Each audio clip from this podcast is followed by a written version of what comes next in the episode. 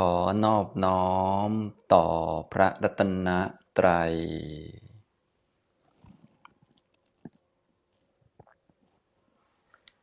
สวัสดีครับท่านผู้สนใจในธรรมะทุกท่าน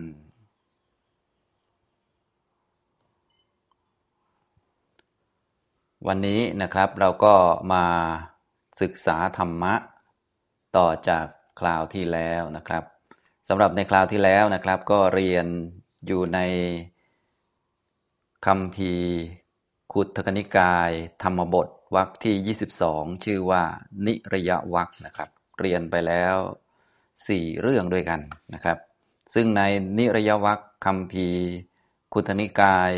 ธรรมบทนี้นะครับ ก็มีเหตุเกิดเรื่องที่เป็นเหตุให้พระพุทธองค์ได้ทรงแสดงพระธรรมเทศนา รวมทั้งได้สรุปเป็นพระคาถาย่อๆ รวบรวมเนื้อความธรรมะเอาไว้ มีอยู่ 9 เรื่องด้วยกันสำหรับในวรรคที่ 22 นี้ ก็ตรงตามชื่อวรรคคือนิรยวรรคเนี่ยก็จะเกี่ยวกับเรื่องหลักธรรม ที่พระพุทธองค์ทรงแสดงประกาศเกี่ยวกับเรื่องทุกเป็นหลักทุกขสัตว์นะก็คือทุกอย่างหนักเลยก็คือไปตกอบายนะซึ่งการจะไปตกอบายได้ก็ ด้วยการทำเหตุที่ไม่ถูกต้องก็คือทำทุจริตประการต่าง ๆ นั่นเอง อันนี้ก็เป็นเรื่องของการเวียนว่ายตายเกิดไปในวัฏสงสาร ซึ่งก็เป็นเครื่องหมายของทุกข์นะอย่างพวกเราตอนนี้เป็นคนอยู่นะเป็นคนก็คนคนนี้ก็เป็นคำสมมุตินะเบื้องหลังของคนนี้ก็คือขันห้ามาประชุมรวมกัน อาการที่ขันห้ามารวมกับชุมประชุมกันครั้งแรกก็เรียกว่าเกิด ก็เป็นความเกิดขึ้นของทุกข์ก็ทุกข์นั่นแหละเกิดนะ ไม่ใช่คน ไม่ใช่ผู้หญิง ไม่ใช่ผู้ชาย ไม่ใช่เราไม่ใช่เขา ไม่ใช่ของเราของเขา ก็เป็นขันห้ามันเกิดนะครับนะเกิด ต่อมาก็ขันห้านี้มีความสืบต่อเนื่องไปจากวันเก่ามาสู่วันใหม่ อย่างวันนี้ก็เป็นวันใหม่นะวันเก่าก็คือเมื่อวานก็ได้หมดไปแล้ว แต่ว่าขันห้าก็ยังสืบคุณสมบัติ ถ่ายทอดต่อเนื่องกันมา รูปร่างกายก็คงคล้ายๆเดิมอยู่ แต่ก็ไม่ใช่อันเดิมเป็นคุณสมบัติที่ถูกถ่ายทอดมา เดี๋ยวสักหน่อยก็นู่นแหละ ถึงแก่ถึงตาย แล้วก็ขึ้นเมนเผาก็หายไปนะครับ ในด้านจิตเนี่ยก็มีสภาวะต่างๆ ในจิตเนี่ยได้สั่งสมสืบทอดกันมา แต่ของเก่าก็ไม่ได้มานะมันเป็นกระบวนการแห่งเหตุปัจจัยที่ส่งทอดต่อเนื่องกันมา เขาเรียกว่าเป็น กระแสนะภาษาโบราณท่านเรียกว่าเป็นสันดานว่างั้นนะขันธสันดาน จิตตสันดานนะทางภาษาหนังสือเรียกว่า สันตติการสืบต่อต่อเนื่องไปของขันนะขันนี่ก็คือทุกนะครับเป็นความเป็นไปของกองทุกข์ล้วนๆไม่ใช่สัตว์บุคคลตัวตนเราเขานะครับ ที่พวกเรามานั่งเรียนธรรมะเนี่ยก็เพื่อให้เข้าใจสิ่งเหล่านี้ ให้เข้าใจ ว่าโลกทั้งหมดเลย ทั้งกามภูมิ รูปภูมิ อรูปภูมินี่มีแต่ทุกข์นะนอกจากทุกข์ไม่มีอะไรนะแถวแถวโลก แถวแถวภพภูมิต่างๆ มีแต่ทุกข์คือ อุปทานขันธ์ทั้งห้าที่เกิดไปตามเงื่อนไขตามเหตุตามปัจจัย มีเหตุให้เกิดทุกข์ก็คือ ตัณหาเป็นตัวสืบทอดอายุของทุกข์จริงๆทุกข์เนี่ยมันก็เป็นไปตามเงื่อนไขของมัน หมดเงื่อนไขมันก็ดับ แต่ว่าทุกใหม่มันยังเกิดต่อได้อยู่ ก็เพราะว่ายังมีเหตุก็คือตัณหาเนี่ยอย่างนี้ ถ้าจะไม่มีทุกข์ไม่มีตัณหาก็มีอย่างเดียวคือพระนิพพาน จะถึงนิพพานได้ ก็มีอย่างเดียวคือใช้หนทางมักมีองค์ 8 ที่พระพุทธองค์ของเราได้ประกาศเอาไว้นะครับ อันนี้คือธรรมะหลักที่พระพุทธองค์ทรงประกาศ ก็คือเรื่องอริยสัจสี่นั่นเอง พียงแต่ว่าในคาถานั้นๆ ในพระธรรมเทศนาบทนั้น ๆ หรือในพระสูตรนั้นๆ ที่เราไปศึกษาเนี่ยพระองค์จะเน้นประกาศเรื่องใด ถ้าผู้ฟังมีความเข้าใจเรื่องสัจธรรมไม่ว่าจะเป็นเข้าใจเรื่องใดเรื่องหนึ่ง ในบรรดาสัจจะสี่มันก็เชื่อมโยงถึงกันนั่นเองอย่างนี้นะครับ ในนิระยะวักนี้ก็เป็นการประกาศสัจธรรม โดยเฉพาะเรื่องที่เด่นมากก็คือเรื่องของทุกนั่นเองอย่างนี้นะครับ ตอนนี้เรียนมาถึงเรื่องที่ห้านะครับ เรียนไปแล้วสี่เรื่อง วันนี้มาเรียนต่อเรื่องที่ห้าเรื่อง ดุปปจะภิกขุวัตถุ เรื่องภิกษุผู้ว่ายากนะผู้ที่ไม่เชื่อฟังคนนั้นคนนี้ โดยเฉพาะถ้าเป็นพระเข้ามาแล้วก็ไม่เชื่อฟังพระธรรมวินัย ไม่ปฏิบัติตามวินัยวินัยนี่ก็เป็นรากหรือว่าเป็นพื้นฐานของศาสนา นะเป็นตัวที่ทำให้มีพระขึ้นมาทำให้ได้ปฏิบัติชั้นสูงขึ้นไป แต่ถ้าบวชมาเป็นพระแล้วไม่ปฏิบัติตามวินัยอย่างนี้ก็เรียกว่า เป็นผู้ว่ายากหรือว่าเป็นผู้ทุศีลอย่างนี้นะครับสำหรับเรื่องนี้ก็เป็นเรื่องภิกษุผู้ว่ายากนะครับ แต่ก็อย่างที่ผมกล่าวบ่อยๆก็คือ คนเราถึงแม้จะว่าเป็นคนไม่ดีอย่างภิกษุรูปนี้เป็นผู้ว่ายากในตอนต้น แต่อาศัยธรรมวินัยที่พระพุทธองค์ประกาศเอาไว้แล้ว เมื่อมาฟังได้เข้าใจได้มองเห็นสัจธรรมก็จะกลายเป็นพระอริยะในที่สุด อย่างภิกษุที่ว่ายากเนี่ยต่อมาท่านก็ได้เป็นพระอรหันต์เช่นเดียวกันอย่างนี้นะครับ แต่ว่าก่อนที่จะเกิดพระคาถานี้มีเรื่องก่อนมีเรื่องก็คือพระท่านเป็นผู้ว่ายากไม่รักษาทางวินัยนะซึ่งดูเหมือนเป็น วินัยข้อเล็กๆน้อยๆแต่ก็ถ้าพูดถึงในหลักสัจธรรมแล้วก็ไม่เล็ก เพราะว่าเป็นบาปอากุศลนะพวกบาปอากุศลเนี่ยถ้าทำบ่อยๆเนี่ยมันก็จะไม่อาจที่จะทำให้เกิดปราโมทปีติปัสสธิสุข ไม่อาจจะเกิดสมาธิ พอไม่มีสมาธิจะไปเจริญปัญญาให้เห็นอริยสัจ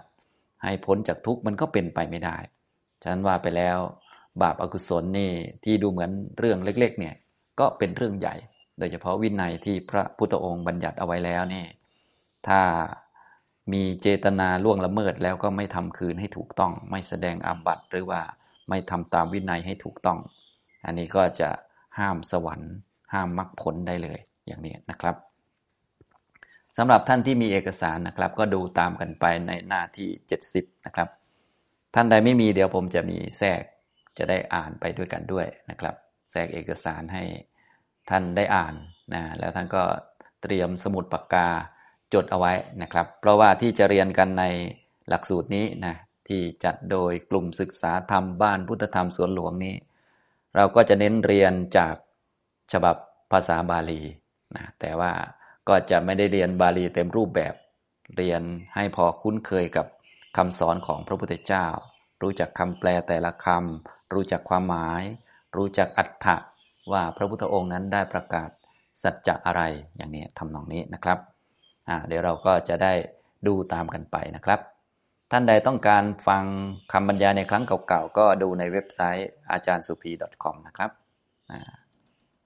ก็วันนี้เรียนเรื่องที่ห้านะครับ เรื่องดุพจะภิกขุวัตถุ เรื่องภิกษุผู้ว่ายากนะทุแปลว่ายากนะพระจะแปลว่า ว่ากล่าวตักเตือนภิกษุที่ว่ากล่าวตักเตือนได้โดยยาก ก็ตักเตือนไม่ได้ว่างั้นแต่นะ โดยเฉพาะพระบวชเข้ามารู้วินัยแต่ไม่ยอมทำตามนี่ก็เรียกว่าโอ้โหบอกกันยากแหล้วประมาณนั้นนะครับ เรื่องนี้ก็เกี่ยวกับพระภิกษุที่ท่านไม่ทำตามวินัยแถมทำผิดด้วยประมาณนั้นนะอันนี้นะครับ เดี๋ยวเราอ่านพร้อมกันในบาลีข้อ 311 จนถึง 313 นะครับ มี 3 คาถาด้วยกันในเรื่องนี้นะครับ กุโสยะถาดุขหิโต หัตถเมวานุกันตติ สามัญยัง ดุปรามัตถัง นิรยาอยู่ปะกัตตติ ยังกินจิ สิทิลังกัมมัง สังกิริทันจะยังวตัง สังกัดสรัง พระมจริยัง ณตังโหติ มหัพลัง กะยิราเจ กะยิราเถนังทัลหะ เมนังปรักกเม สิทิโลหิ ปริบาโช พีโย อากิรเตระชัง นะครับ อันนี้ก็เป็นคาถาในเรื่องภิกษุผู้ว่ายากนะครับ เราก็มาดูคำแปลโดยคร่าวๆซะก่อนนะครับคำแปลเป็นของฉบับ ภาษาไทย มหาจุฬาลงกรณราชวิทยาลัยนะครับนะฉบับแปลท่านจะใช้ฉบับอื่นๆก็ได้นะครับ โดยส่วนใหญ่แปลแล้วก็จะคล้าย ๆกันนะก็ให้ดูคำแปลโดยคร่าวๆ ก่อนจะได้เข้าใจเนื้อหาโดยภาพรวมนะครับ ก่อนที่จะได้มาดูบาลีแต่ละคำรวมทั้งได้สรุปเนื้อความนะครับ เรื่องที่ห้าเรื่องทุปจะภิกขุวัตถุ เรื่องภิกษุผู้ว่ายาก พระผู้มีพระภาคตรัสพระคาถานี้ แก่ภิกษุผู้ว่ายากดังนี้ ข้อ 311ยากคาที่บุคคลจับไม่ดี ย่อมบาดมือได้ฉันใด ความเป็นสมณะที่บุคคลปฏิบัติไม่ดี ย่อมฉุดเข้าไปในนรกฉันนั้น ข้อ 312 กรรมที่ย่อหย่อนอย่างใดอย่างหนึ่ง วัดที่เศร้าหมอง และพรหมจรรย์ที่พึงระลึกถึงด้วยความ ระแวงสงสัย ทั้งสามนี้ไม่มีผลมาก ข้อ 313 หากภิกษุพึงทำกรรมใด ก็ควรทำกรรมนั้นให้จริงจัง ควรบากบั่นทำกรรมนั้นให้มั่นคง เพราะทำเครื่องละเว้นที่ประพฤติอย่างย่อหย่อน รังแต่จะเกลี่ยทุลีลงใส่ตัวอย่างนี้นะครับ ฉะนั้นในพระคาถานี้นะครับ ความหมายโดยคร่าวๆก็เกี่ยวกับเรื่องว่าทุกอย่างเนี่ยมันมีสองมุมเสมอนะของดีๆเนี่ยโดยเฉพาะการบวชเป็นพระเนี่ยการมาประพฤติพรหมจรรย์ในเพศของพระเนี่ยอย่างพวกเราทุกคนทุกท่านก็ทราบว่าเป็นวิถีชีวิตที่ดีที่สุดยอดที่สุดเป็นฐานรองรับความเป็นพระอรหันต์เอาไว้ อย่างนี้ก็เรียกว่าสุดยอดแล้ว แต่ว่าของดีเนี่ย ความประพฤติในแบบพระภิกษุเนี่ยก็มีสองมุมเหมือนกันก็คือถ้าเข้าไปแล้ว ไปทำไม่ดีในที่นั้นก็จะบาปเยอะกว่าปกตินะอย่างนี้ทำนองนี้นะครับ ก็ดีก็ดีเยอะนะถ้าทำดีก็เรียกว่า โอ้โหจเจริญรุดหน้าก้าวหน้ารวดเร็ว ได้บรรลุถึงผลสูงสุดได้เลย คืออรหัตผลได้ แต่ถ้าทำไม่ดีประพฤติย่อหย่อนทำผิดไป บาปก็เยอะตกนรกได้เช่นกันอย่างนี้เป็นต้นนะครับความหมายคือแบบนี้ แล้วท่านก็มีฟุตโนตเอาไว้นะครับ ในฟุตโนตที่หนึ่งนะฟุตโนตที่หนึ่งเกี่ยวกับว่ายาคาที่บุคคลจับไม่ดีย่อมบาดมือได้ชั้นใด ความเป็นสมณะที่บุคคลปฏิบัติไม่ดีตรงนี้นะครับนะฟุตโนตที่หนึ่งท่านอธิบายความหมายของคำว่า ความเป็นสมณะที่บุคคลปฏิบัติไม่ดี หมายถึงภาวะแห่งความเป็นสมณะ กล่าวคือสมณธรรมที่ภิกษุ ปฏิบัติไม่ดีเพราะเป็นผู้ทุศีลเป็นต้น ย่อมส่งผลให้สัตว์ไปเกิดในนรกอย่างนี้นะครับก็คือพอมาเป็นพระแล้วนะครับ ในบางเรื่องตอนเป็นญาติโยมเนี่ยมันไม่ผิดหรอกอย่างเช่น กินข้าวเย็นอย่างนี้เป็นต้นพอมาบวชแล้วจะมีวินัยกำกับเอาไว้ว่าอันหนึ่งภิกษุใดเนี่ยฉันพัตตาหารในเวลาวิกาลอย่างนี้มันก็จะผิดแล้วผิดวินัยนะหรือเรื่องง่าย ๆ ทั่วไปอย่างเช่น พวกเราเป็นญาติโยมเนี่ยจะดูแลบ้านเนี่ยมีที่บ้านหญ้ามันรกเราก็ดาหญ้าตัดหญ้า หรือบางท่านก็ทำให้มันสวยงามโดยตัดแต่งหญ้าตัดแต่งกิ่งต้นไม้ อันนี้ก็ว่าไป อันนี้ถ้าเป็นญาติโยมเราก็ไม่ผิดอะไรหรอก แต่ถ้าพระไปทำอย่างนี้ก็เป็นอาบัติเลยอาบัติปาจิตติก็คือภิกษุใดที่พลากภูตคามนะพลากของเขียวนะก็คือตัดของเขียวนะพวกนี้ขุด ดินดาหญ้าพวกนี้นะตัดหญ้าพวกนี้พระก็จะเป็นอาบัติปาจิตติอย่างนี้เป็นต้นนะครับทำนองนี้นะก็เป็นทุศีลไป ลักษณะทำนองนี้ก็คือความเป็นสมณะที่บุคคลปฏิบัติไม่ดีเนี่ยสามารถชุดเข้าไปนรกได้ ซึ่งอย่างถ้าเป็นญาติโยมอย่างพวกเราทั่วไป อย่างตัดต้นไม้ก็คงจะไม่ได้ไปถึงกับเป็นนรกอะไรใช่ไหมนะก็เป็นปกติไป แต่ถ้าเป็นพระเนี่ยไปทำอย่างนั้น แล้วก็ไม่เห็นโทษ ไม่แสดงอาบัติไม่ทำคืนให้ถูกต้องนี่ก็ สามารถที่จะพาไปนรกได้ หรือพาไปอบายได้อย่างนี้ทำนองนี้นะครับ หรือกรรมต่างๆที่ประพฤติย่อหย่อนนะวัดปฏิบัติ สวดมนต์ไหว้พระหรือการเดินบิณฑบาทที่ไม่เคารพพวกนี้ก็มีบาปติดตัวพระได้อย่างนี้เป็นต้นนะครับนะฉะนั้นถ้าจะทำ เรื่องใดเรื่องหนึ่ง ท่านก็บอกว่าให้ทำจริง ๆ โดยเฉพาะ กรรมที่ดีที่สุดก็คือกรรมไม่ดำไม่ขาว มีวิบากไม่ดำไม่ขาวเป็นไปเพื่อความสิ้นกรรม และทำได้ดีที่สุดในชีวิตพระเนี่ย ถ้าทำดีที่สุดมันก็โอ้โหสุดยอดไปเลย แต่ถ้าทำไม่ดีทำไม่จริงไม่จัง ก็จะไม่มีผลมากก็คือแทนที่จะได้ผลนะ แทนที่จะหมดกิเลสกิเลสเพิ่มขึ้นกว่าเดิมอย่างนี้ ไม่มีผลมากทั้งแก่ตัวเอง ก็คือตัวเองบวชเข้าไปแทนที่จะได้ดีก็ไม่ได้ดี ไม่มีผลมากต่อคนอื่นก็คือญาติโยมที่ถวายปัจจัยหรือไหว้พระนะก็ไม่ได้ผลมากไปด้วย ไม่มีผลมากอย่างนี้นะครับนะแล้วคาถาสุดท้ายก็มีฟุตโนตอีกฟุตโนตที่สามนะหากภิกษุพึงทำกรรมใดก็ควรทำกรรมนั้นให้จริงจัง ควรบากบั่นทำกรรมนั้นให้มั่นคง เพราะทำเครื่องละเว้นที่ประพฤติอย่างย่อหย่อนนะทำเครื่องละเว้น ท่านก็อธิบายคำว่าทำเครื่องละเว้นในที่นี้ก็หมายถึงสมณธรรมนะครับก็คือการปฏิบัติในแบบเป็นพระภิกษุเนี่ยจะมีเครื่องละเว้น เครื่องป้องกันต่างๆ ไว้ให้อย่างสมบูรณ์เลยเรียกว่า พร้อมมากในการที่จะทำให้จิตเกิดสมาธิตั้งมั่นดี แล้วก็เจริญวิปัสสนาต่อไปได้ นะเรียกว่า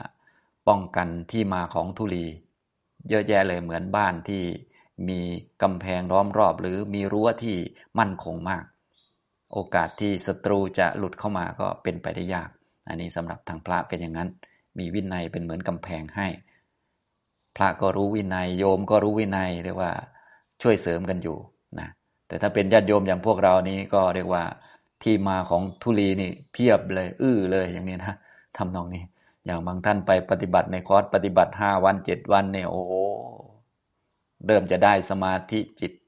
ดีแล้ว พอกลับมาที่บ้านเท่านั้นแหละวันสองวันเดี่ยงไปเลยอย่างนี้นะเพราะที่มาของทุลีเต็มไปหมดเลยอย่างนี้ทำนองนี้นะครับท่านก็กล่าวถึงทำเครื่องละเว้นในที่นี้หมายถึงสมณธรรมนั่นเอง ถ้าหากประพฤติย่อหย่อน ก็รังแต่จะเกลี่ยทุลีลงใส่ตัว ท่านก็อธิบายคำหมายของคำว่าทุลีในที่นี้ หมายถึงอะไร ก็บอกว่าทุลีเนี่ยหมายถึงกิเลสมีราคะเป็นต้นนะครับ ก็เข้าไปบวชประพฤติสมณธรรมทำเหมือนพระพุทธเจ้าสอนนะเหมือนเหมือนแต่ภายนอกนะแต่ว่าปฏิบัติไม่ดีเข้าไป เป็นคนทุศีลนะห่มจีวร เป็นพระแต่เป็นพระทุศีลอย่างนี้ แทนที่จะดี แทนที่กิเลสจะหมด กิเลสไม่หมด แถมเพิ่มมาด้วยก็คือกิเลสเพิ่ม อย่างเงี้ยนะครับ ก็คืออันไหนที่ดีๆเนี่ยถ้าทำไม่ดีมันก็กลายเป็นเสียไปนะเสียทั้งเราเสียทั้งประโยชน์แก่คนอื่นด้วย ประโยชน์เราก็ไม่ได้ประโยชน์คนอื่นก็ไม่ได้ อันนี้พวกเราก็ต้องเข้าใจประเด็นตรงนี้ดี ๆ ด้วย จะได้ช่วยเหลือกันนะในที่นี้คาถานี้ก็เน้นไปทางด้านภิกษุที่เป็นพระเป็น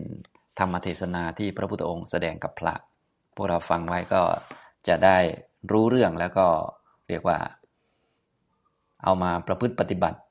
ในเบื้องต้นก็คือดูแลกันและกันเนาะเราเป็นญาติโยมก็ช่วยเหลือพระตามสมควรนะครับนะรวมทั้งข้อธรรมะใด โดยเฉพาะความสำรวมระวัง ความเอาจริงเอาจังทำปฏิบัติให้มั่นคง เราก็เอาสิ่งเหล่านี้มาใช้ด้วยนะครับ อ่าทีนี้บาดูบาลีแต่ละคำนะครับ ใน ทุปจะพิกุวัตถุนะครับ ทุแปลว่ายากลำบากวัจจะแปลว่าพูดนะครับ พิกุคือพระนะครับ วัตถุแปลว่าเรื่องนะเหตุเกิดเรื่อง เรื่องภิกษุที่เป็นผู้วายาก บาลีข้อที่ 311 กุโสยถาดุขหิโต หัตถเมวา นุกันตติ สามัญยัง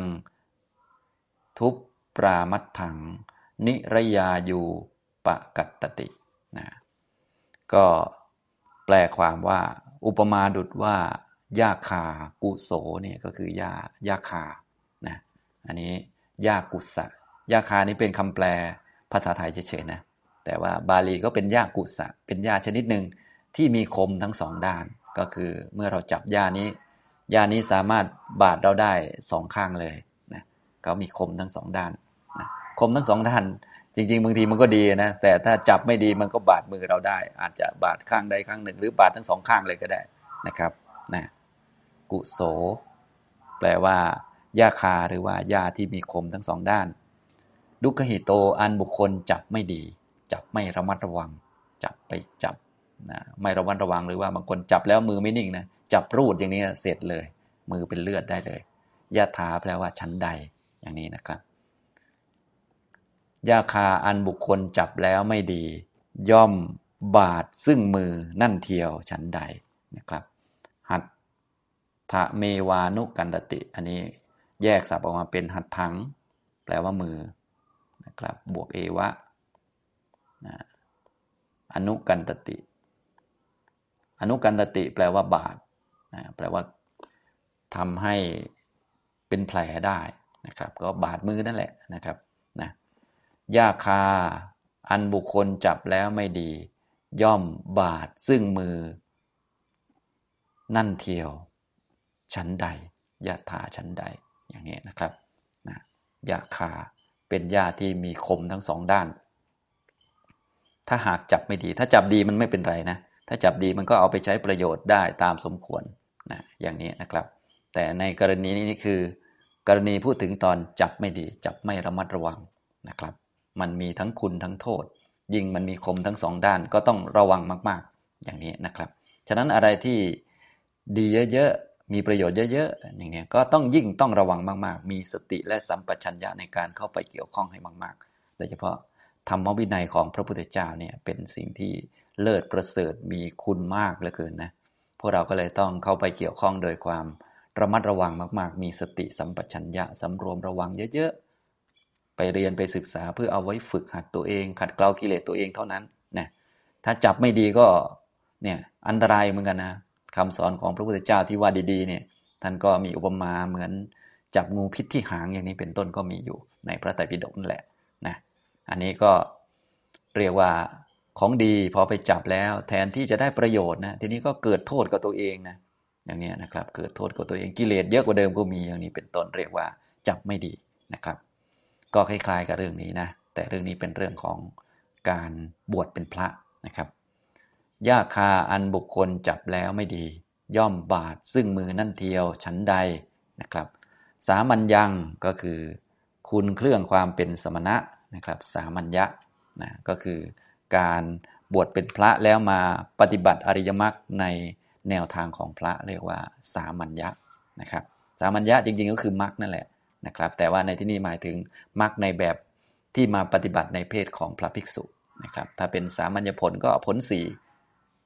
โสดาปฏิผล สกทาคามิผล อนาคามิผล อรหัตผล พวกเราต้องการสามัญญผล แต่ว่าก็ต้องมาปฏิบัติสามัญญะก่อน สามัญญะก็คือข้อปฏิบัติของความเป็นสมณะ ก็คืออริยมรรคนั่นเอง แต่ว่าในที่นี้ ไปปฏิบัติในรูปแบบของเป็นพระภิกษุ เรียกว่าสามัญญะ คุณเครื่องความเป็นสมณะ หรือข้อปฏิบัติที่จะทำให้เป็นสมณะ อันบุคคลจับแล้วไม่ดีนะทุปลามัดถังเนี่ยจับเอาไว้ไม่ดีจับโดยวัตถุประสงค์อย่างอื่นนะวัตถุประสงค์ของการมาบวชเป็นพระเนี่ยหลักจริง ๆ ก็มีอย่างเดียวเท่านั้นแหละก็คือ ต้องการเป็นพระอรหันต์ต้องการหมดกิเลสต้องการทำอริยมรรคให้มันสมบูรณ์ เต็มที่ให้เร็วๆ เพราะถ้าเป็นคารวะเนี่ยก็ทำอริยมรรคให้เกิดได้นะ แต่ว่าจะให้สมบูรณ์เต็มที่เนี่ยมันยากมากๆเลยนะก็ถ้าเป็นคารวะโดยส่วนใหญ่ก็เวลามรรคเกิดขึ้น ก็จะได้แค่โสดาปฏิมรรคแล้วก็หยุดอีกค้างนานเลย ซึ่งพวกเราบอกว่า แค่นี้ก็พอใจแล้ว อันนี้ก็ว่ากันไปนะแต่เพศของพระภิกษุยังไงต้องมีอยู่ เพราะว่าบางคนเนี่ยเขาไม่อยากอยู่ต่อแล้วไม่อยากเกิดต่อแล้วโสดาบันก็ไม่อยากเป็นแล้ว คืออยากเป็นอรหันต์เลยประมาณนั้นนะ แต่แน่นอนแหละ จะเป็นอรหันต์ได้จะพ้นจากทุกข์ได้ ไม่ต้องมาเวียนว่ายตายเกิดอีก ต้องผ่านโสดาบันนั่นแหละ เพียงแต่ว่าเขาไม่อยากแล้วนะก็อยากชั้นสูงเลย ฉะนั้นเพศพระภิกษุเนี่ยก็ต้องมีไว้ให้เหมาะสำหรับคนแบบนั้นที่ท่านมีบารมีมาพร้อมหรือว่ามีปัญญาที่มองเห็นโทษของวัฏสงสารไม่อยากอยู่ต่อแล้ว ท่านจะได้ไปปฏิบัติให้สมบูรณ์เต็มที่ พอท่านปฏิบัติสมบูรณ์เต็มที่ก็มีประโยชน์ทั้งแก่ตัวเองก็คือตัวท่านเองได้เป็นพระอรหันต์และประโยชน์แก่ประชาชนชาวโลกเป็นญาติโยมเนี่ยก็ได้รับประโยชน์คือ ได้กราบได้ไหว้ได้ถวายปัจจัยก็เราก็พลอยได้ผลได้อานิสงส์มากตามไปด้วย เรียกว่าได้ประโยชน์ทั้งสองส่วนเลยนะครับ อันนี้คือ การจับความเป็นพระอย่างถูกต้องหรือวัตถุประสงค์ของการบวชที่เรียกว่าถูกสมบูรณ์ที่สุดเป็นอย่างนั้น เพื่อประโยชน์ตน และประโยชน์ผู้อื่นนั่นเองนะที่พระพุทธเจ้าของเราได้สอน หลายท่านก็อาจจะเคยได้ยินคำแปลเป็นไทยบอกว่า เธอจงยังประโยชน์ตนประโยชน์ท่านให้สำเร็จด้วยความไม่ประมาทเถิดอะไรประมาณนี้นะประโยชน์กนประโยชน์ตนสูงสุดก็คืออรหันตผลนะครับ ประโยชน์ท่านก็คือประโยชน์คนอื่นนะนะก็คือไปเป็นพระอรหันต์ให้เขาไหว้เขาก็ได้รับประโยชน์แล้วญาติโยมเห็นพระ ถ้าสมมุติว่าท่านเป็นพระอรหันต์อย่างนี้นะ กราบท่านเนี่ยโอ้โห ได้บุญเยอะเลย ได้ถวายปัจจัยอีกได้ทำนั่นทำนี่ให้อีกโอ้โห ทีนี้แหละ เยอะเลย ถ้าสูงกว่านั้นก็ได้ฟังธรรมจากพระอรหันต์โดยตรงก็เรียกว่า เป็นธรรมะที่ถูกตามอัตถะนะสมบูรณ์เลย ถ้าท่านได้มาศึกษาธรรมะคำสอนของพระพุทธเจ้า แล้วเอามาเอามาประกาศบอกต่อด้วย ด้วยความที่ท่านไม่มีกิเลสเนี่ยก็จะทำให้เข้าใจอัตถะในบทต่างๆ ได้สมบูรณ์ พวกเราก็ เรียกว่าปลอยได้รับประโยชน์เยอะอย่างนี้นะครับ ประโยชน์ตนประโยชน์ท่านนะในที่นี้กล่าวถึงจับไม่ถูกต้องนะจับผิดนั่นเอง สามัญยังทุปรามัดถัง คุณเครื่องความเป็นสมณะเนี่ยอันภิกษุรูปใด ถือผิดนะหรือว่าจับผิดนะยึดถือผิดปรามัดถังก็คือถือโดยความเป็นอย่างอื่น เขาให้เข้าไปบวชเพื่อเป็นพระอรหันต์ จะได้ทำประโยชน์ตนประโยชน์ท่านให้สำเร็จ แต่นี่เข้าไปอาจจะไม่มีอะไรทำเป็นยันโยมแล้วมันเบื่อมันเซ็ง ไม่มีอะไรทำไม่มีอยู่ไม่มีกินก็บวชทำมาหากินอย่างนี้หนักเลยแบบนี้ผิดเลย ผิดวัตถุประสงค์เรียกว่า ทุคือมันไม่ถูกต้อง ทีนี้บวชเข้าไปแล้วถึงแม้วัตถุประสงค์เบื้องต้นจะยังไม่ค่อยถูกบ้างอย่างน้อย ยังทำตามวินัยก็ยังไม่หนักมาก แต่บางองค์หนักกว่านั้นอีกก็คือบวชเข้าไปแล้วทำผิดวินัยอีกทีนี้ นี่ก็หนักเลย เรียกว่า ยึดถือจับเอาไว้ผิด มีความเป็นผู้ทุศีลเป็นตน ทุศีลก็คือผิดสิกขาบทแล้วไม่แสดงคืนนะครับนะพระที่บวชเข้าไปแล้วไม่ผิดสิกขาบทเนี่ยคงจะไม่มีนะ เนื่องจากว่าสิกขาบทนั้นละเอียดมาก แต่ว่าถึงแม้จะผิดถ้าท่านเป็นคนมีความเคารพธรรมวินัยนะก็ไปศึกษาศึกษาแล้วก็อะพอทำผิดก็กระทำคืนให้เรียบร้อยแสดงอาบัติต่างๆ ก็ เป็นพระบริสุทธิ์เหมือนเดิมปกติ แต่บางองค์ทุศีลนะทุศีลในแบบพระก็คือ ก็ต้องอาบัติก็ต้องแล้วต้องอีกอยู่นั่นแหละ ไม่ยอมทำคืนให้เรียบร้อย บางบางองค์ก็ก็แสดงอาบัติอยู่นั่นแหละ แต่ก็ผิดอยู่ทุกวันอย่างนี้มันก็คือลักษณะทุศีลนะครับ คือไม่แก้ไขนั่นแหละนะอย่างนี้นะครับ แต่ว่าพระที่บวชเข้าไปไม่ผิดสิกขาบทไม่มีนะอย่างที่ผมบอกนะต้องมีผิดอยู่บ้างแหละเป็นเรื่องธรรมดานะครับ แล้วก็ท่านก็ไม่ได้ห้าม สวรรค์มรรคผลอะไร เพียงแต่ว่าจะต้องทำคืนให้ถูกต้องและสำรวมระวังในการต่อไปนะอย่างนั้นก็ถือว่าโอเค แต่ถ้าจับไม่ดีเป็นพระทุศีล ไม่แสดงคืนอะไรให้เรียบร้อย ไม่ศึกษาให้ดี ก็ย่อม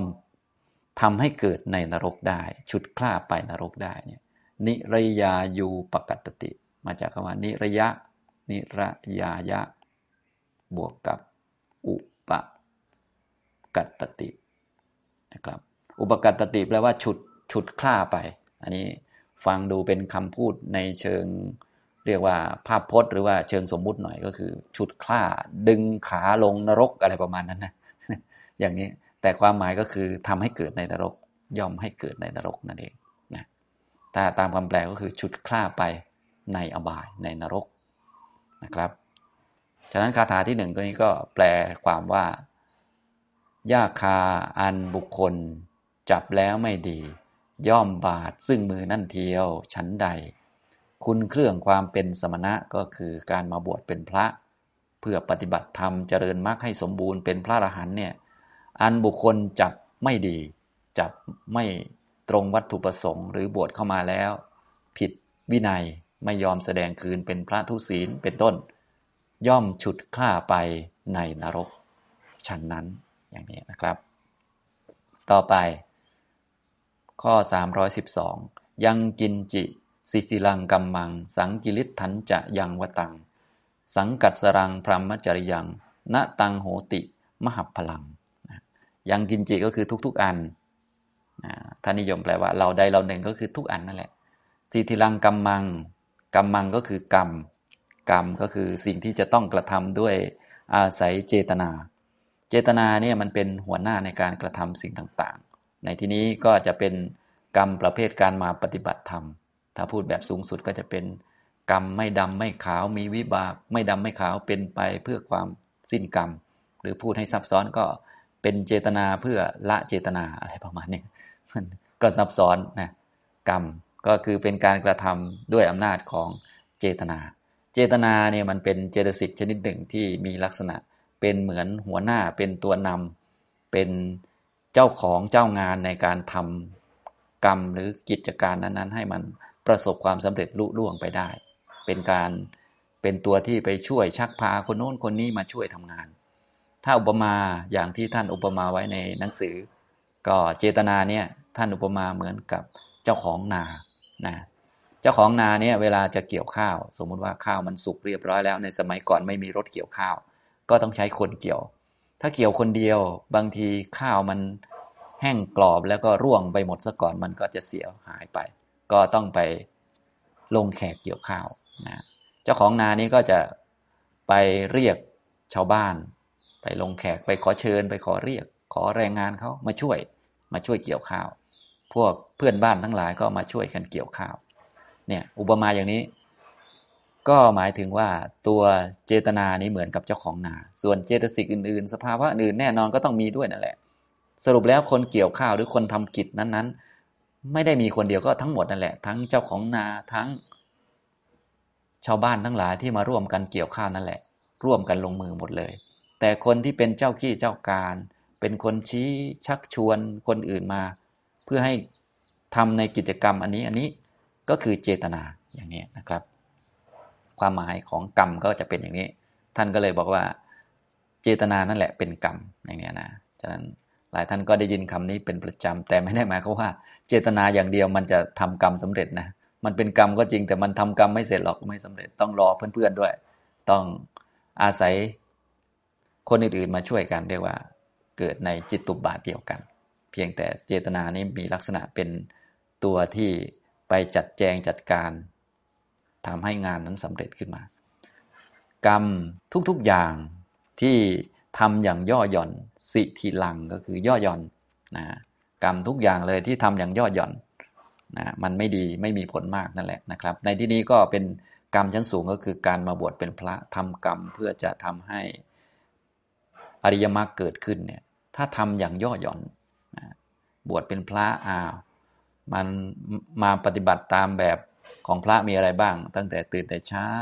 นะดูแล สิ่งนั้นสิ่งนี้อุปชาอาจารย์ ไปบินธบาตกลับมาเรียนธรรมะ ปฏิบัติเดินจงกรมนั่งสมาธิ โอ้โห เยอะแยะไปหมดแหละนี่คือกรรมนะถ้ากรรมเหล่านี้นะทั้งหมดเนี่ยทำอย่างย่อหย่อน สังกิริถันจะยังวตัง และวัดอันใดยังวตังวัดวัดตังก็คือวัดปฏิบัตินะวัดปฏิบัติอันใด วัดปฏิบัติของพระก็มีเยอะเหลือเกินเนาะเยอะแยะเลย วัดต่ออุปชาก็ต้องทำอย่างนี้ วัดต่ออาจารย์ก็ต้องทำอย่างนี้นะกับเพื่อนภิกษุด้วยกัน ก็ต้องทำอย่างนี้ พระอาคันตุกะมาก็ทำอย่างนี้นะจะออกเดินทางจากวัด ต้องต้องทำอย่างนี้อย่างนี้คือมีกฎระเบียบมีวัดปฏิบัติเยอะแยะเลยนะและวัดปฏิบัติอันใดที่เศร้าหมองก็คือทำไม่สมบูรณ์ทำไม่เต็มที่ทำย่อๆแย่ๆเช่น พระอาคันตุกะมาก็แทนที่จะทำตามวินัยท่านให้ดูแลกันให้ต้อนรับก็ทำเป็นโอ้ยนะไม่ค่อยทำอะไรประมาณนี้นะเรียกว่ามันเศร้าหมองมันไม่ดีทำแล้วไม่ตรงตามวินัยไม่สมบูรณ์นะครับเนี่ยกรรมทุกอย่างที่ทำอย่างย่อหย่อนทำละหลวมทำเหยาะเหยาะแย่แย่นะวัดปฏิบัติที่เศร้าหมองนะมันไม่สมบูรณ์มันไม่ดีไม่ร้อยเปอร์เซ็นต์อย่างนี้นะครับ จะตัวนี้ก็คือด้วยนั่นเอง สังกิริถังจะยังวตัง วัดปฏิบัติใดที่มันเศร้าหมอง สังกัดสรังพรหมจริยังการประพฤติพรหมจรรย์ที่ระลึกถึงด้วยความสงสัย สังกัดสรังแปลว่าสงสัยนะสงสัยในเวลาระลึกถึง พรหมจรรย์คือมาบวชเป็นพระแต่สงสัยนะวันวิตกอยู่นั่นแหละ ทำยังไง มันเป็นยังไง ก็คือมาบวชเป็นพระก็ยังมีความกังวลวิตกกังวลพอสงประชุมกันเมื่อไหร่ในโบสถ์เมื่อไหร่ก็ ก็กลัวเขาจะรู้ว่าตัวเองทำผิดข้อนั้นข้อนี้ ถ้าเพื่อนภิกษุหลายๆ องค์ สนทนากันมองมาที่ตัวเองก็ เอ๊ะเพื่อนภิกษุจะรู้เราไหมเนาะว่าเราทำผิดเรื่องนั้น เราทำผิดเรื่องนี้ เราทำไม่เหมาะเรื่องนั้น เรานอนตื่นสายวันโน้น เราไม่ได้ทำวัดปฏิบัติข้อนี้เขาจะรู้ไหมเนาะอย่างเนี้ย ลักษณะทำนองนี้เรียกว่า สังกัดสรังพรหมจริยังพรหมจรรย์ที่ประพฤติปฏิบัติด้วยความลังเลสงสัยนะที่สงสัยนี่ก็คือตัวเองปฏิบัติผิด ถ้าทุกวันนี้ถ้าเป็นภาษาญาติโยมเขาเรียกว่าพวกสันหลังหวะก็หมายถึงว่า ตัวเองทำผิดพอตัวเองทำผิดเนี่ยเวลาไปอยู่ในองค์กรอย่างใดอย่างหนึ่ง ไปอยู่ในที่ประชุมแห่งใดแห่งหนึ่งนะก็จะกลัวจะสงสัยว่าเอ๊ะคนอื่นเขาจะรู้จักเราไหมเขาจะ เอาเราไปประจานไหม เขาจะให้เราอยู่ด้วยไหม เขาจะลงโทษเราไหม เขาจะอย่างนั้นไหมอย่างนี้ไหม คืออยู่ก็ไม่เป็นสุขนะพออยู่ไม่เป็นสุขอย่างนี้ก็คงไม่ต้องพูดถึงปลาโมดปีติพัสติสุข สมาธิไม่ต้องพูดถึงปัญญา ก็ไม่พูดต้องพูดถึงอริยมรรคแล้วนะก็การประพฤติพรหมจรรย์ก็ไม่สำเร็จอย่างนี้นะครับ อย่างนี้เรียกว่า สังกัดสรังพรหมจริยัง พรหมจรรย์ที่ประพฤติด้วยความสงสัย เวลาสงเข้าโบสถ์นะทำสังฆกรรมก็ เอ๊เขาจะว่าเราไหมนะเขาจะนับเราเป็นสงฆ์ด้วยไหมหรือว่า เขาเห็นว่าเราศีลไม่ค่อยบริสุทธิ์ เขาจะยังไงจะยกวัดเราไหมหรืออื่นๆ อย่างนี้ทำนองนี้นะครับ นี่เรียกว่าลักษณะของสังกัดสรังพระมัจจริยังณตังโหติมหาพลัง กรรมที่ย่อหย่อน วัดที่ เศร้าหมองและพรหมจรรย์ที่ปฏิบัติด้วยความสงสัยนั่นแหละนะเป็นสิ่งที่ไม่มีผลมาก มหาพลังแปลว่ามีผลมาก มีคำปฏิเสธด้วยณมหาพลัง นั่นเป็นสิ่งที่ไม่ได้มีผลมากเลย ก็คือไม่มีผล ไม่มีผลมาก ก็คือไม่มีผลแถมส่งผลร้ายด้วย ไม่มีผลมากแก่ใคร ก็ไม่มีผลต่อหนึ่งก็คือตัวภิกษุเอง ตัวภิกษุรูปนั้น ก็คือไปบวชแล้วก็กรรม ก็ทำอย่างย่อหย่อนนะย่อหย่อแย่แย่พิจารณาอาหารก็ทำตามเขาเปื่อยตามตามเพื่อนไปแต่ว่าใจก็ไม่ไปด้วยนะเดินจงกรมก็ทำทำไปหลับหลับไปอย่างเนี้ยย่อหย่อน หรือวัดปฏิบัติต่างๆ ก็ทำแบบเศร้าหมองทำแบบไม่เอาจริงไม่เอาจัง ไม่เห็นคุณค่าไม่เห็นประโยชน์ ไม่ได้ทำเพื่อที่จะขัดเกลากิเลสพรหมจรรย์ก็เรียกว่าเพื่อนสงสัยเพียบประมาณนั้นนะ ตัวเองทำผิดไว้เยอะนะไม่ได้เปิดเผยต่อเพื่อนภิกษุไม่ได้ทำคืนให้เรียบร้อยก็อ้าวนะอย่างเนี้ยไม่มีผลมากต่อตัวภิกษุเอง และอย่างที่สองก็คือไม่มีผลมากต่อผู้อื่นคือพวกญาติโยมญาติโยมที่ต้องการบุญนะพวกญาติโยมนี่ไปวัดต่างๆ ส่วนใหญ่ก็พื้นฐานเบื้องต้นก็ต้องการบุญนะครับ ก็เลยได้บุญน้อยไป ได้บุญนิดหน่อยไหว้พระก็ได้บุญมาหน่อยนึง นะที่สำคัญก็คือเวลาพระท่านไม่ค่อยมีความรู้ ไม่ได้มีการปฏิบัติเนี่ยญาติโยมก็พลอยหลงเหมือนเดิมก็คือไม่ได้ความรู้เลย ไม่ได้เห็นตัวอย่างของการปฏิบัติธรรมไม่ได้ฟังธรรมมันก็เรียกว่าญาติโยมก็เสียประโยชน์ไป ภิกษุก็เสียประโยชน์ญาติโยมก็เสียประโยชน์นะครับ ต่อไปข้อที่ 313 กะยิราเจกะยิราเถนัง ทันหะ เมนังปรักกเม สิทิโล หิปริบาโชพีโย อากิรเตระชัง อันนี้ก็ถ้าหากว่าบุคคลพึงทำสิ่งใด ในที่นี้ก็คือทำการบวชเป็นพระ หรือประพฤติปฏิบัติเจริญอริยมรรคในแบบของพระ ก็พึงกระทำกรรมนั้นจริง ๆทำงานนั้นจริง ที่ก็เอามาใช้กับแบบญาติโยมของเราก็ได้นะ แต่ว่าในที่นี้ท่านเอาแบบเจาะจงก็คือเรื่องของพระไปบวชนะถ้าหากเข้าไปบวชแล้วก็ต้องทำอะไรในการบวชก็ต้องทำเรื่องนั้นจริง ๆ นั่นเองกะยิราเทนังนะกะยิราเจทะเจ ถ้าหากว่าภิกษุพึงทำกรรมอันใด ก็พึงทำกรรมอันนั้นจริง ๆกะยิราเทนังกะยิราทะเอนังกะยิราทะบวกเอนัง พึงกระทำซึ่งอันนั้นจริงๆต้องทำแบบทำจริง ๆ ทันหะเมนังปรักกเมนะพึงบากบันทำสิ่งนั้นให้มั่นคง ทันหะแปลว่ามั่นคง เอนังก็คือสิ่งนั้น พึงทำสิ่งนั้นให้มั่นคง ปรักกเมก็คือ บากบันหรือว่าพยายามสมาทาน ให้มันมั่นคงตั้งใจให้มั่นคง อย่างเช่น ช่วงนี้เป็นช่วงเข้าพรรษาเนาะบางท่านอาจจะอธิษฐานสมาทานอะไรบางอย่างของท่านนะก็ถ้าอธิษฐานเรียบร้อยก็อย่าลืมพยายามทำให้มันมั่นคงนะถ้าจะทำก็ทำจริง ๆ โดยเฉพาะที่เกี่ยวกับคำสอนของพระพุทธเจ้า อย่าไปทำเล่นๆเพราะทำเล่นๆเนี่ยแทนที่จะได้ผลเนี่ยนะกลายเป็นโทษก็ตกมาที่ตัวเองอีกนะ อย่างนี้ทำนองนี้นะครับนะบางท่านบอกว่าโอ้แบบนี้ไม่ทำดีกว่า มันก็ไม่ได้อะไรอีกแหละแบบนั้นนะฉะนั้นต้องมาทำแหละ แต่เวลาทำเนี่ยให้ทำจริงๆนะทีนี้จะทำจริง ๆ ได้เราก็ต้องศึกษาให้ดีใช่ไหมศึกษาให้ดีว่า ข้อธรรมะข้อนี้ บทนี้ท่านมีความหมายว่าอย่างไร ใช้เพื่อวัตถุประสงค์อะไร เราก็จะได้ทำตรงวัตถุประสงค์ อย่างเช่นกรรมฐานต่างๆเนี่ยท่านให้ทำเพื่อให้เกิดสมาธิตั้งมั่น นั่งสมาธิเนี่ยก็นั่งเพื่อให้จิตมัน มีสติสัมปชัญญะมีความรู้มีความเข้าใจสิ่งต่าง ๆ ตามเป็นจริงอะไรประมาณอย่างนี้ไม่ใช่นั่งเอาชั่วโมง ไม่ใช่นั่งเอาอย่างนั้นอย่างนี้เนี่ยอันนี้เรียกว่าศึกษาให้ดี ศึกษาแล้วถ้าจะทำก็ให้ทำจริง ๆ แล้วก็พยายามทำให้มั่นคง สิทิโลหิปริภาโช เพราะว่าการบวชที่ทำแบบย่อหย่อน อันนี้เจาะจงในเรื่องนี้โดยเฉพาะนะฉะนั้นเรื่องนี้เจาะจงเรื่องการบวชนะ ไม่เกี่ยวกับโยมเราแต่ว่า แง่คิดต่างๆ ก็เอามาใช้กับญาติโยมเราได้ เพราะญาติโยมพวกเรานี่ก็ต้องประพฤติพรหมจรรย์เหมือนกันต้องเจริญมรรคเหมือนกัน เพียงแต่อยู่ในแบบคารวะไม่ได้แบบพระนะตอนนี้พูดแบบพระ ปริพาโชแปลว่า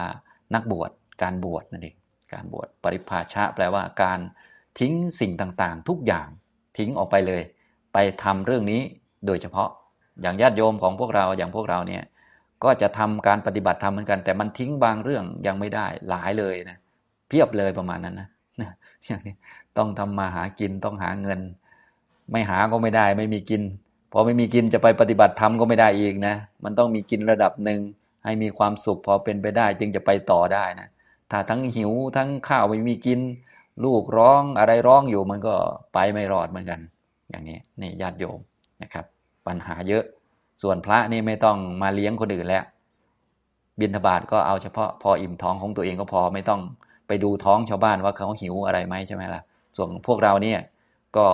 บ้านหนึ่งครัวหนึ่งอาจจะมีหลายท้องใช่ไหมก็ต้องดูทั้งท้องเราท้องคนอื่นว่าอิ่มไหมอย่างนี้เป็นต้น ส่วนพระก็ดูตัวเองนะครับดูตัวเองเป็นพื้นฐาน อันนี้ก็คือปริพาโชก็คือสละทิ้งโดยรอบด้าน การมาบวชเนี่ยเรียกว่า ปริพาชะนะการบวชนะครับการบวชปริพาโชในการบวชนะครับเขาก็เลยมีคำว่าปัปปชิตะนักบวชเป็นผู้ที่ทิ้งทุกอย่างแล้วทิ้งคำว่าทิ้งทุกอย่างหมายถึงทิ้งวิถีแบบญาติโยมนะครับทิ้งคำว่าทิ้งไม่ใช่ทิ้งพรำเพลือนะหมายถึงทิ้งวิธีคิด ทิ้งอะไรแบบญาติโยม สมบัติพระสถานความสนุกสนาน ดูหนังละคร คือคือไม่ทำอย่างโยมอะประมาณนั้นนะคือทิ้งอะไรที่เป็นอย่างญาติโยมเขาทิ้งให้หมดนะครับ แล้วมาทำแบบนักบวชอย่างนี้นะครับ อะไรแบบโยมไม่ทำทำแต่แบบนักบวชอย่างนี้เรียกว่าปัปปชิตะ ในที่นี้ก็คือปริพาโชนี่แหละ แปลว่าการบวชการบวชที่ทำอย่างย่อหย่อนสิทิโลก็คือย่อหย่อนพีโยอากิรเตระชัง เป็นการเกลี่ยซึ่งทุลีโดยยิ่งมากกว่าเดิมอีกนะ ทุลีนี่ก็ปกติก็มีอยู่แล้ว แต่การบวชที่ทำแบบย่อหย่อนเนี่ยกับเกลี่ยอากิรเตแปลว่าเกลี่ยเกลี่ยก็คือเอามาฝุ่นมาลงเยอะขึ้นกว่าเดิมระชังแปลว่าทุลี ทุลีในที่นี้ท่านก็อธิบายไว้แล้วก็คือกิเลสมีราคะเป็นต้นราคะ โทสะโมหะ มานะ และอื่นๆนะก็เพิ่มขึ้นมาทิฏฐิด้วยบางทีก็เพิ่มเพิ่มขึ้นมานะอันนี้ก็คือการบวชที่ทำแบบย่อหย่อน ย่อมเกลี่ยหรือจะพึงเกลี่ยซึ่งทุรีมากขึ้นกว่าเดิม คือแทนที่กิเลสจะลดนะการบวชถ้าทำแบบย่อหย่อนเนี่ยจริง ๆ การบวชเนี่ยถ้าทำแบบเต็มที่เนี่ยกิเลสลดไวมากปุ๊บปุ๊บปุ๊บปุ๊บเลยนะอย่างนี้ทำนองนี้ก็ไหนจะวินัยช่วยป้องกันไหนจะญาติโยมเป็นหูเป็นตา เพราะญาติโยมทุกวันนี้ก็ตาสับปะรดนะ จับผิดพระโน่นนี่นั่นก็ต้องระวังเพิ่มขึ้นนะนะถ้าไม่มีอะไรให้เขาจับผิด เขาจับมาเราก็แก้ไขได้ หรือว่าอธิบายได้อยู่แล้ว ไม่มีปัญหาอะไรนะอย่างนี้ก็ช่วยหลายทางเลยนะก็สติสัมปชัญญะก็จะดี เมื่อสติดี กิเลสต่างๆ ก็ถูกควบคุมได้ง่ายขึ้น เราจะได้มีสมาธิแล้วก็ปฏิบัติสูงขึ้นไป แต่ว่าการบวชที่ทำย่อหย่อนเนี่ยเสียสองต่อเลยนะ ก็คือ นที่จะลดกิเลสกิเลสไม่ลดนะกิเลสก็อันเดิมก็ยังอยู่แถมเกลี่ยทุลีเพิ่มมาให้ด้วยอย่างนี้ทำนองนี้นะครับนี่ก็เป็นพระคาถาที่พระองค์แสดงในทุพจักพิกขุวัตถุนะครับยาคาอันบุคคลจับแล้วไม่ดี ย่อมบาดซึ่งมือนั่นเทียวชั้นใด คุณเครื่องความเป็นสมณะคือการบวชเป็นพระที่ ภิกษุจับไม่ดี มีความเป็นผู้ทุศีลเป็นต้น ก็ย่อมฉุดคล้าไปในนรกชั้นนั้น กรรมทุกอย่างที่ทำอย่างย่อหย่อนเหยาะแยะหรือละหลวม วัดใด ๆ และวัดใด ๆ วัดปฏิบัติใด ๆ ที่ทำแล้วเศร้าหมอง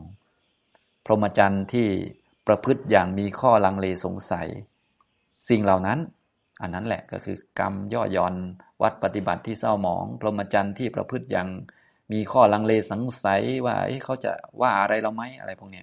นะครับ เป็นสิ่งที่ไม่มีผลมากทั้งแก่ตัวภิกษุเอง และทั้งแก่ญาติโยมที่เข้าไปเกี่ยวข้อง หรือญาติโยมผู้ต้องการบุญ เพราะฉะนั้นถ้าหากว่าบุคคลพึงทำซึ่งสิ่งใด ก็ควรทำสิ่งนั้นอย่างเต็มที่ทำสิ่งนั้นจริง ๆ พึงบากบั่นพยายามทำซึ่งสิ่งนั้นให้มันมั่นคง เพราะว่าการบวชที่ย่อหย่อน จะพึงเกลี่ยซึ่งทุลีมากยิ่งขึ้นพีโยคือมากนะมากขึ้นแทนที่กิเลสลดกลายเป็นกิเลสเพิ่มกว่าเดิม กิเลสเก่าไม่ได้ละ กิเลสใหม่เพิ่มเข้ามาอีก ปัญหาเก่าไม่ได้สาสาง ปัญหาใหม่ทับถมเข้ามาอย่างนี้นะครับ อันนี้ก็ เป็นเรื่องทุปจะพิกขุวัตถุนะแปลบาลีให้ดูทีละคำทีละคำรวมทั้งบอกความหมายด้วยนะครับ ต่อไปเพื่อให้เข้าใจเนื้อความพระคาถาได้ชัดนะครับ ก็จะอ่านนิทานให้ฟังสักหน่อยนะครับ นิทานก็อยู่ในฉบับมหามกุฏนะครับเล่มที่ 43 นะครับ เรื่องทุปจะพิขุวัตถุภิกษุว่ายาก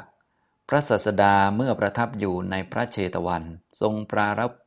ทรงปรารบภิกษุว่ายากรูปใดรูปหนึ่ง ตรัสพระธรรมเทศนานี้ว่า กุโสยะถาเป็นต้น ได้สดับมาว่าภิกษุรูปหนึ่งไม่แกล้ง เด็ดหญ้าต้นหนึ่ง เมื่อมีความรังเกียจเกิดขึ้น จึงเข้าไปหาภิกษุอีกรูปหนึ่ง บอกความที่กรรมอันตนทำแล้วถามว่า ท่านผู้มีอายุภิกษุใด เด็ดหญ้า โทษอะไรย่อมมีแก่ภิกษุนั้น ลำดับนั้นภิกษุนอกนี้กล่าวกับเธอว่า ท่านสำคัญว่าโทษอะไรอะไรจะมี เพราะเหตุแห่งหญ้าที่ท่านเด็ดแล้ว โทษอะไรอะไรย่อมไม่มีในที่นี้ แต่ท่านแสดงแล้วย่อมพ้นได้ แม้ตนเองก็ได้เอามือทั้งสอง ถอนหญ้าแล้วถือไว้ ภิกษุทั้งหลายกราบทูลเรื่องนั้นแด่พระศาสดา พระศาสดาทงพระศาสดาทรงติเตียนภิกษุนั้นโดยอเนกปริยาย เมื่อจะทรงแสดงธรรม ได้ทรงภาสิทธิพระคาถาเหล่านี้ว่า กุโสยะถาดุขหิโต หัตถเมวานุกันตติ สามัญยัง ทุปปรามัตถัง นิรยาอยู่ปกัตติ ยังกินจิสิทิลังกัมมัง สังกิริทันจะยังวตัง สังกัดสรังพรหมจริยังนาตังโหติมหปลังกยิราเจกยิราเถนัง ทันหะเมนังปรักเม สิทิโลโหติ ปริบาโช พีโยอากิรเต ระชัง แปลความว่าหญ้าคาที่บุคคลจับไม่ดี ย่อมตามบาดมือนั่นเองชั้นใด คุณเครื่องความเป็นสมณะที่บุคคลรูปคลำไม่ดี ย่อมคล้าเขาไปในนรกฉันนั้น การงานอย่างใดอย่างหนึ่งที่ย่อหย่อน วัดใดที่เศร้าหมอง พรหมจรรย์ที่ระลึกด้วยความรังเกียจ กรรมทั้งสามอย่างนั้นย่อมไม่มีผลมาก หากว่าบุคคลพึงทำกรรมใด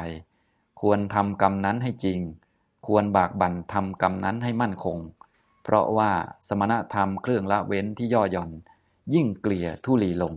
ดังนี้ ในการจบเทศนา ชนเป็นอันมากบรรลุอริยผลทั้งหลาย มีโสดาปฏิผลเป็นต้นแล้ว ภิกษุแม้นั้นดำรงอยู่ในสังวรแล้ว ภายหลังเจริญวิปัสนา บรรลุพระอรหันต์ดังนี้แล เรื่องภิกษุผู้ว่ายากจบนะครับนะก็อาศัยธรรมวินัยนะ แต่เดิมเป็นผู้ที่ว่ายากต่อมาด้วยความดีของธรรมะที่พระพุทธเจ้าของเราประกาศไว้ ความดีของข้อปฏิบัติที่เอากิเลสออกได้จริง ๆ ท่านก็เป็นพระอรหันต์ใช่ไหมอย่างนี้จึงบอกบ่อย ๆ ว่า ถ้าเห็นว่าท่านไม่ดีตอนต้นอย่างไร ก็อย่าเพิ่งไปตัดสินอะไร เพราะจริง ๆ เราไม่ได้มีหน้าที่ไปตัดสินใครหรอกนะ กรรมของใครก็เป็นของคนนั้นนะครับ ยิ่งท่านที่เคยไม่ดีตอนต้นแล้วเป็นพระอรหันต์ดีหลังเนี่ยใครไปว่าก่อนเนี่ยอ้าวนะเกิดไปว่าพระอรหันต์เข้านี่ตายเลย อย่างเงี้ยนะต้องขอเข้ามากันยกใหญ่เลยนะฉะนั้นพวกเราก็ระวังระวังไว้อย่าไป ผิดคนนั้นจับผิดคนนี้นะให้ศึกษาธรรมะ เพื่อขัดเกลากิเลสของตนเท่านั้นก็พอนะครับ ทีนี้มาดูเรื่องนี้นะเรื่องที่ทำให้พระพุทธเจ้าได้ตรัสพระคาถานี้ จะได้เข้าใจเนื้อความได้ชัด ก็คือเรื่องมีอยู่ว่าภิกษุรูปหนึ่งท่านไม่ได้มีเจตนาอะไร ก็ไปเด็ดต้นหญ้าต้นหนึ่ง ก็อาจจะเป็นไปได้เนาะเดินไปเดินมาแล้วก็มืออาจจะไปโดนหรือไปนั่งแล้วก็เอานะมือก็เอาไปโดนหญ้าก็ขาดติดมือมา ท่านก็ ไม่ได้แกล้งก็คือไม่ได้มีเจตนาที่จะไปเด็ดต้นหญ้าท่านก็เกิดความสงสัยขึ้นว่า เอ๊ะถ้าเราไม่มีเจตนาเด็ดต้นหญ้าต้นนี้นะมันจะมีโทษอะไรไหม จริง ๆ ภิกษุรูปแรกเนี่ยท่านไม่มีโทษไม่ต้องอาบัติด้วยซ้ำไป เพราะว่าท่านไม่ได้มีเจตนา แต่เพื่อความปลอดภัยก็อาจจะรายงานให้ภิกษุรูปอื่นทราบ แล้วก็แสดงอาบัติอันนี้ก็เป็นเรื่องความดีของท่านจะได้สำรวมระวังต่อในการต่อไป แต่รูปที่หนึ่งเนี่ยท่านไม่ได้มีเจตนาอะไร แต่ท่านสงสัยท่านก็เรียกว่าเป็นพระที่ดีนั่นแหละ ขนาดแค่ไปดึงหญ้าขึ้นมาโดยไม่ได้มีเจตนานะนะท่านก็ เออเราเนี่ยอาบัติหรือยังนะ อย่างนี้นะทำตรงนี้นะพอสงสัยทางพระนี่ก็ต้องรีบแก้ไขแล้วใช่ไหมจะได้ปฏิบัติด้วยความเบาใจสบายใจ ท่านรูปนี้สงสัยก็เลยไปถามเพื่อนภิกษุอีกรูปหนึ่งนะถามว่าท่านครับ ผมไม่ได้เจตนาไป เด็ดหญ้าต้นหนึ่งมาเนี่ยจะมีอาบัตไหมครับ อย่างเนี้ยก็เนื่องจากว่าพระนี่นะมีสิกขาบทเกี่ยวกับผู้ตะคามสิกขาบทก็คือสิกขาบทว่าด้วยเรื่องพระภิกษุรูปใดที่พลากภูตะคามก็คือ พวกพืชต่างๆ ที่เกิดในดินนะนะไม่ว่าจะเป็นพืชที่เกิดจากเง่า เกิดจากต้น เกิดจากข้อ เกิดจากยอดหรือว่าเกิดจากเมล็ด อย่างเช่นต้นหญ้าเป็นต้นเนี่ยก็ถ้าไปเด็ดขึ้นมาทำให้มันขาดออกมา หรือดึงออกมันออกมาจากดินพวกนี้ หรือทำให้มันขาดออกมาจากต้นมันเนี่ยจะเป็นอาบัติปาจิตติถ้าภิกษุใดทำนะเนี่ยเป็นในวินัยอยู่ ท่านก็เลยไปถามพระอีกองค์หนึ่งพระอีกองค์หนึ่งก็บอกว่า โอ้ ท่านสำคัญว่าจะมีโทษอะไร โทษอะไรมันไม่มีหรอกนะ เรื่องเล็กๆท่านว่าอย่างนั้นเรื่องเล็ก ๆ มันไม่มีโทษอะไรหรอกนะ อย่างนี้ เดี๋ยวมันไม่มีโทษอะไร ท่านแค่ไปแสดงอาบัติกระทำคืนก็หมดแล้วไม่มีอะไร ดูผมนี่เป็นตัวอย่างว่างั้นนะองค์นี้ตั้งใจเลยใช้สองมือเลยนะเด็ดหญ้าขึ้นมาเลย อย่างนี้แล้วก็ถือไว้เฉยเลยนะโดยอาจจะคิดว่า เอ๊ะมันเป็นอาบัติเล็ก ๆ เดี๋ยว เราเป็นปาจิตตีก็คล้าย ๆ กับว่า เดี๋ยวไปแสดงอาบัติก็หายอะไรประมาณนั้น หรือจะโชว์ว่ามันไม่ได้เป็นโทษอะไรหรอกท่านอย่างเงี้ยนะคือองค์แรกเนี่ย ท่านก็เป็นพระที่ดีแล้วก็เรียกว่า เออ อยากจะรู้มันผิดไหมก็ไปถามเพื่อนภิกษุดู ส่วนอีกองค์นี่สิ หนักกว่าเขาเลยนะบอกเขาว่า โอ้ย อย่างท่านเนี่ยไม่มีโทษอะไรหรอกนะถ้าคิดว่ามีโทษอะไรก็ไปแสดงมันก็หายแล้ว ไม่มีปัญหาอะไร ดูอย่างผมนี่ว่างั้นเอา มีเจตนาอะไรไปดึงยาขึ้นมา แล้วมาจับไว้เลย อย่างนี้นะครับนะทำแบบนี้ก็เป็นลักษณะของเรียกว่า ท้าทายกับอาบัตสักหน่อยหนึ่งนะเรียกว่าภิกษุรูปอื่นเนี่ย เรียกว่าถ้าทำผิดเขาก็ต้องรีบแก้ไขแต่องค์นี้ นะก็ทำโชว์เพื่อนเลยลองคิดดูขนาดนั้นนะผิดวินัยโชว์เพื่อนเลย ก็ถือว่าเหมือนถ้าพูดแบบเป็นเด็กวัยรุ่นก็คล้ายๆ กับโดดเรียนโชว์เพื่อนอะไรประมาณนี้นะก็รู้ว่ามันผิดแต่ไปไปทำอะอย่างเนี้ยก็นับว่าเป็นภิกษุที่ว่ายากตามเรื่องเลยนะ ทุพจักภิกขุ แต่อย่าเพิ่งไปว่าท่านนะอย่างที่บอกเมื่อกี้ท่านจะเป็นพระอรหันต์นะองค์เนี้ยองค์ที่เนี่ยไปเนี่ยดูผมเป็นตัวอย่างเนี่ยนะก็ดึงยาขึ้นมาสองมือจับไว้เฉยเลย ภิกษุทั้งหลายทราบเรื่องนั้นก็เลยรายงานกับพระพุทธเจ้า พระพุทธเจ้าก็เทศใหญ่เลย บอกโทษต่างๆ นานา ก็คงเทศจนท่านเห็นความจริง เห็นโทษของการผิดวินัยอย่างจริงๆ เห็นประโยชน์ต่างๆ ที่พระพุทธเจ้ามีจิตกรุณาต่อผู้ที่จะมาบวชได้บัญญัติวินัยไว้โดยละเอียดก็จริง ๆ ก็เพื่อพระโดยเฉพาะเพื่อวางระบบให้ล็อกเข้าสู่ความเป็นพระอรหันต์ สมดังที่ตั้งใจมาตั้งแต่ต้นว่าจะมาบวชเพื่อปฏิบัติตามพระพุทธเจ้าจะได้เป็นพระอรหันต์ในที่สุด พระพุทธเจ้าก็เรียกว่าเขามีวัตถุประสงค์อย่างนั้นก็ล็อกไว้ให้เลยประมาณนั้นนะเรียกว่าช่วยเต็มที่นะฉะนั้นสิกขาบทแต่ละอย่างนี้ก็เพื่อการนี้โดยเฉพาะนะบางคนไม่เข้าใจก็จะดูเหมือนโอ้โหโดนบังคับอย่างโน้นอย่างนี้ก็ว่าไป อันนี้คือวัตถุประสงค์ของท่านผู้นั้นนะยังไม่ชัดตั้งแต่ต้น ถ้าวัตถุประสงค์ชัดตั้งแต่ต้นก็คงไม่ได้มีปัญหาพวกนี้ นะครับฉะนั้นพวกเราเวลาจะทำอะไรก็เลยต้องเรียนรู้เรื่องนั้นๆ อย่างเช่นท่านไหนจะบวชเป็นพระเนี่ยก็ไปเรียนรู้วินัยของพระ อาจจะไปเป็นพระขาวอยู่วัดก่อนอะไรก่อนไปดูดูวินัยแต่ละข้อว่ามีวัตถุประสงค์อะไรยังไงตามสมควรนะพอรู้สิ่งเหล่านั้นบ้างแล้ว รู้เจตนาของตัวเองหรือว่ารู้ว่าเออเราเนี่ยควรที่จะบวชเป็นพระ เพราะอยู่เป็นญาติโยมนี่มัน เรียกว่าไม่เอาแล้วทางโลกเนี่ยเอาทางพระดีกว่า ซึ่งแน่นอนมันก็ต้องดีกว่าอยู่แล้วในแง่ที่มีเวลาในการเจริญอริยมรรคนะฉะนั้นคำว่าดีกว่าในที่นี้ไม่ใช่ว่าใครดีกว่าใครนะแต่ดีกว่าในแง่ว่ามีเวลาเจริญอริยมรรคเยอะ มีเวลาที่จะศึกษาข้อธรรมะ ศึกษาคำสอนได้มากนะไม่มีเรื่องยุ่งอื่นๆอย่างนี้นะครับ อันนี้พระพุทธเจ้าก็ได้ทรงติเตียนภิกษุนั้นโดยอเนกปริยาย แสดงธรรม แล้วก็สรุปเป็นพระคาถาที่เราได้เรียนกันนี่แหละนะครับ อย่างนี้ ฉะนั้นอย่าทำเล่นๆ ไม่ใช่ว่าอาบัตมันเล็กน้อย แสดงก็หายก็เลยทำโชว์เพื่อนดูผมนี่เป็นตัวอย่างเป็นดึงมาเลย แล้วก็เดี๋ยวทั้งหน่อยท่านคงไปแสดงอาบัตมันมันจะหายอย่างเงี้ยทำแบบนี้มันก็เกินไปใช่ไหมนะอย่างนี้ทำนองนี้นะครับ นี่เป็นเรื่องทุพพจะภิกขุภิกษุผู้ว่ายากนะครับ แต่ตามเรื่อง ท่านก็บอกว่าในที่สุดแล้ว ภิกษุแม้นั้นดำรงอยู่ในความสังวรแล้วนะเป็นภิกษุนี่จะต้องอยู่ดำรงอยู่ในความสังวรก็คือการปิดกั้นกิเลสปิดกั้นบาปอกุศลด้วยสังวร ปาติโมกขสังวร สติสังวรญาณสังวรขันติสังวร วิริยะสังวรเนี่ยสังวรก็คือการป้องกันกิเลสนะฉะนั้นวินัยก็จะเป็นตัวกรอบเอาไว้ถ้า ภิกษุใดที่ท่านมีสติสัมปชัญญะดี มีความรู้เรื่องวินัยดี มีสติ คุ้มครองตัวเองในเรื่องการปฏิบัติตามสิกขาบทที่พระพุทธเจ้าวางเอาไว้ ก็เรียกว่าปาติโมกขสังวรก็เป็นคุณธรรมที่จะทำให้ไม่ต้องเดือดร้อนใจ เกิดปราโมทปีติ ปัสสธิสุขสมาธิสมาธิก็เกิดขึ้นแล้ว เจริญปัญญาต่อไปได้อย่างนี้นะครับนะท่านรูปนี้ ดำรงอยู่ในความสังวรแล้ว ภายหลังเจริญวิปัสสนา บรรลุพระอรหันต์ดังนี้แหละนะครับ ก็เป็นอันจบเรื่องภิกษุว่ายากนะครับอย่างนี้นะก็จบเรื่องที่ 5 นะครับ